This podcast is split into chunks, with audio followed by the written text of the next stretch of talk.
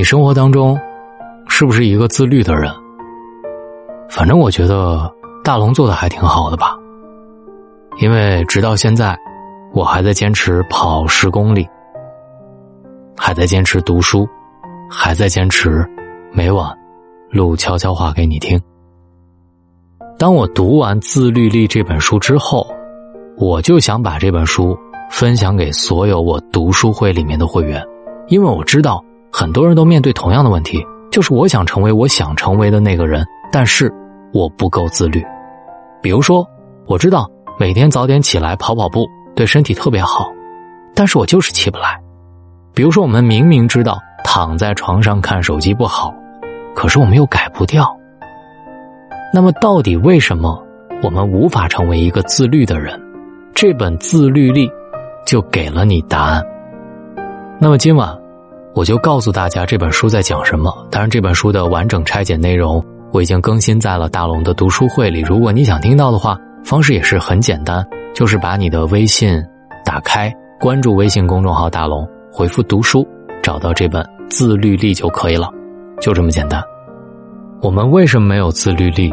那么，首先我们要搞清楚我们究竟陷入了怎样的误区。比如说，第一个误区是，如果我知道，我就能做到。大多数人误以为只要知道就能做到，其实知道和做到是两回事儿。仅仅知道怎么做，并不能保证我们一定会去做，也不能保证我们去做了就是做到。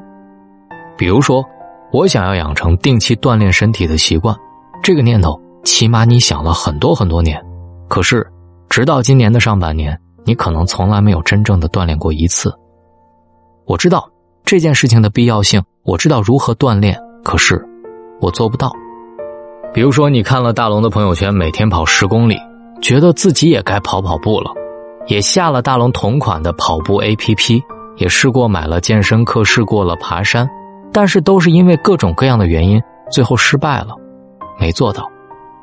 那么这本书里，帮你总结了两个原因：从知道跨越到做到，你需要做两件事儿。第一，不断的调整你的策略，直到这个策略能够帮助你做到；第二个，重复，重复方能把一个积极行为巩固成为习惯。比如说，你想养成定期锻炼的习惯，你可以采取购买一对一的私教课加碎片化运动结合的策略。一对一的私教课呢，可以针对你的个人情况做到非常细致的指导，也可以向教练寻求各种帮助。他帮助自己了解你的身体，知道你的哪个肌群薄弱，你的体态以及某些部位不适等等是什么原因造成的，然后知道你如何改善不同的部位，应该用什么样的动作来训练，如何找到发力的感觉，如何呼吸，如何把动作做标准，等等等等。然后呢，你可以把这些训练的动作和番茄工作法相结合，然后进行碎片化的运动。那么，如何使用番茄工作法呢？其实我以前在拆解书当中也讲过。比如说，你工作二十五分钟，休息五分钟，那么你就把这五分钟用来运动，这样可以一举两得，既可以很好的消除大脑的疲劳，又可以锻炼身体，提升体能。一口气运动三十分钟到一个小时，你可能做不到，于是你需要降低预期。一天运动五个五分钟，每周运动六天，一个星期下来就可以累积一百五十分钟的运动时间。这种方式非常适合那种体能比较差的运动菜鸟。总之，动机、认知和能力是三种截然不同的东西，从知道到做到，三者缺一不可。以为知道就可以做到，结果最后做不到，会非常有挫败感，对自己灰心和失望，而且一失败就特别容易放弃。如果事先就知道，知道和做到之间有很长的距离需要跨越，就会给自己时间，同时调整策略去做到，这个非常重要。第二个误区是，我意志坚强，不会向诱惑投降。我们崇拜意志力和自控力都非常强的人，看不起缺少这些能力的人，然后就会犯一个傲慢的错误。我们把战胜诱惑当成一个成就，不屑于设计和改造环境，排除环境当中的干扰因素，觉得直面诱惑才是真正的勇士，才能真正的自律。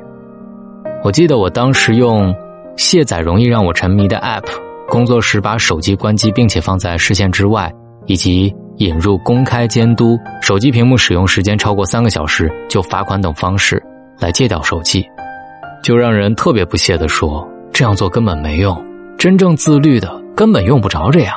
真正自律的人靠着对目标的执着，靠着自己的意志力。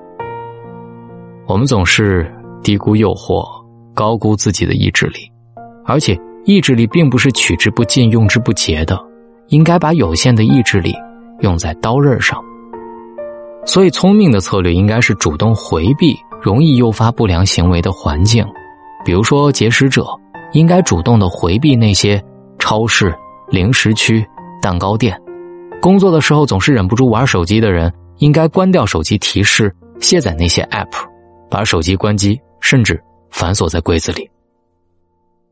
第三个误区是，今天比较特殊，我明天一定会自律的。我们不想自律的时候呢，就会合理化自己的行为，其中常见的一个就是把今天特殊化。今天是周末，哎呦，今天有球赛，今天乘风破浪的姐姐更新了，今天过节呀，今天没睡好，今天身体不舒服，等明天吧，明天一切都会回归正常。我就会变成一个自律的我，然后我们就给了自己豁免权，类似有点像整点爱好者。有一种拖延者就叫整点爱好者。晚上十点二十五分了，你会跟自己说：“再玩一会儿吧，我二十三点就睡，凑个整点。”真到十一点了，也不会信守承诺马上就睡，因为一不小心就二十三点零几分了。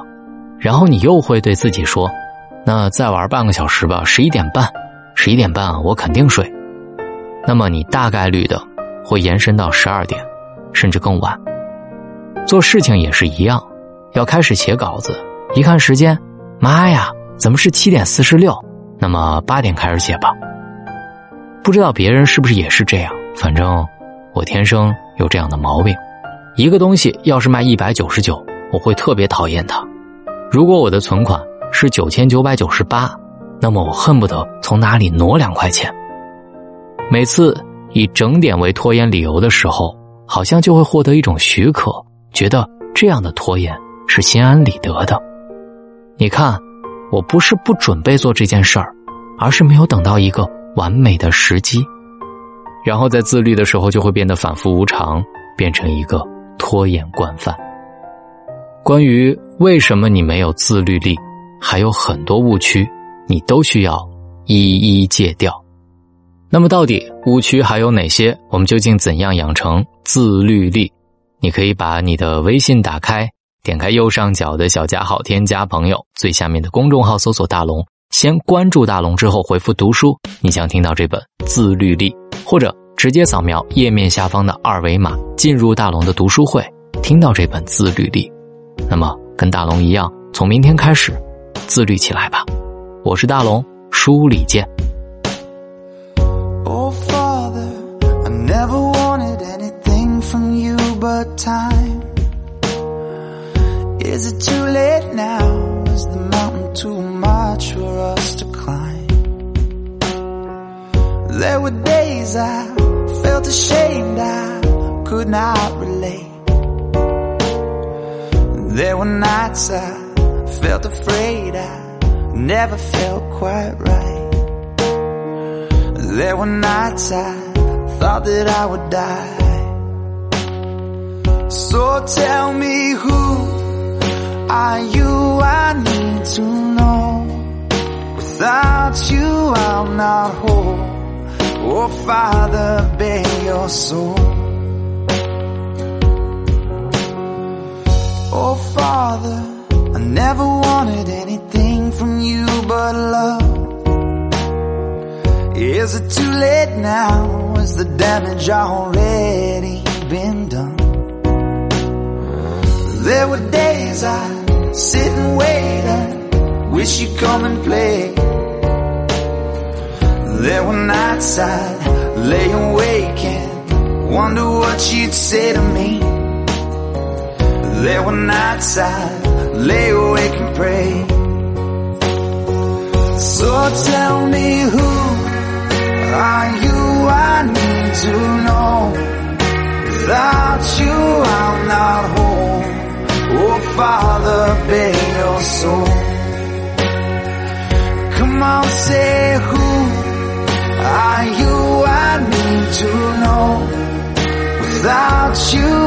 Not home. Oh, Father, Father, your soul. Talk to me, talk to me, man to man. Talk to me, help me understand. Talk to me, talk to me, man to man. Come on and talk to me, help me to understand. Tell me who are you? I need to know. Without you, I'm not whole. Oh, Father,